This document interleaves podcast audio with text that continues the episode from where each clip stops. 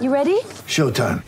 On May 3rd, summer starts with The Fall Guy. Let's do it later. Let's drink a spicy margarita. Make some bad decisions. Yes. Audiences are falling in love with the most entertaining film of the year. Fall guy. Fall guy. Fall guy. That's what the poster said. See Ryan Gosling and Emily Blunt in the movie critics say exists to make you happy. Trying to make it out? Nope. Because I don't either. It's not what I'm into right now. What are you into? Talking. Yeah. The Fall Guy. Only in theaters May 3rd. Rated PG-13. Life's busy. Take this deck. There's heaps to do on it, like um, polishing off this wine. That's tough. Life's pretty good with a Trex deck. Composite decking with no hard maintenance. Trex, the world's number one decking brand. Uh, our hot topic is uh, about the Penrith Panthers. Is a second straight Penrith premiership inevitable?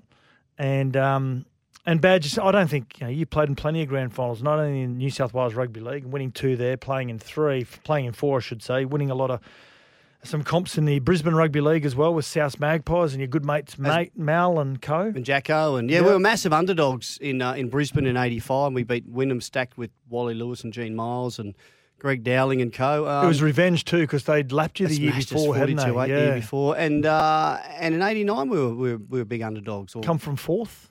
yep, yeah. yep, and and Balmain who'd lost the year before, and everyone kind of expected that they, that, that the, the heartbreak of the year before would f- inspire them, and it did. They played great, but.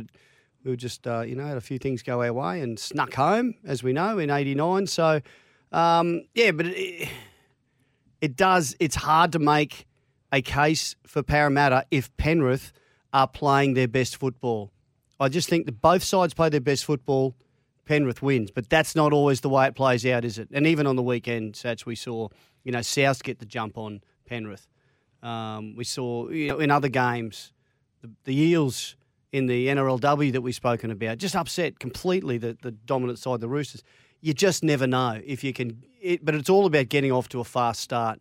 We saw that in the AFL Grand Final. Yeah. could Swans couldn't get in it, could No. they? You gotta- Geelong just left them behind, and that was it. control the rhythm from the start of the game. You've got to be aggressive. If, if you can withstand that first 15 or 20 minute onslaught from either side, just get through the other side, and then you can really resettle yourself and, and get into what you do really well. Let me so- ask you this: If Parramatta's up twelve 0 Mm-hmm.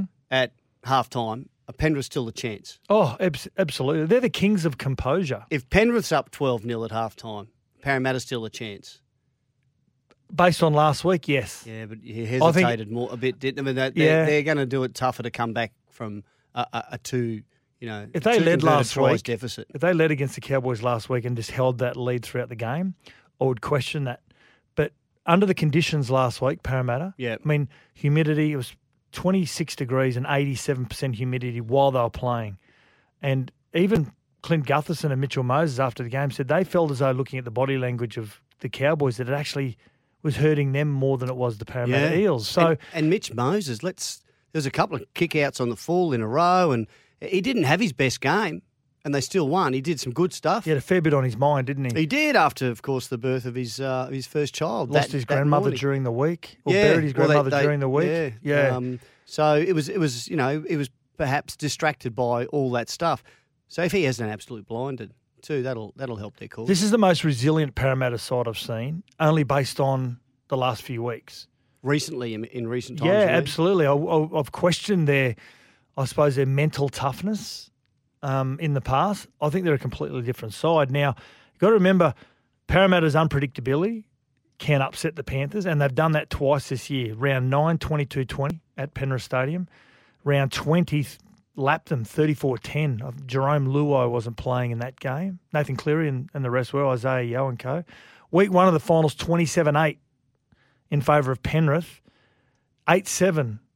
Pan- Parramatta are leading. Moses gets knocked out. Yes, and Wanga Blake starts dropping high Hmm. Yeah. Hmm. kicks, and it all turned to poo. Yeah. So They, they were going well. Is the second straight Penrith premiership inevitable? I'm saying no. I'm saying no, it's not.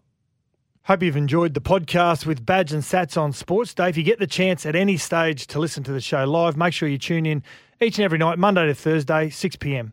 Want to witness the world's biggest football game? Head to iCanWin.com.au, predict Australia's score with a crystal ball, and it could be you and a friend at the FIFA World Cup Qatar 2022 semi finals, all thanks to McDonald's. Maccas, together and loving it. TNCs apply.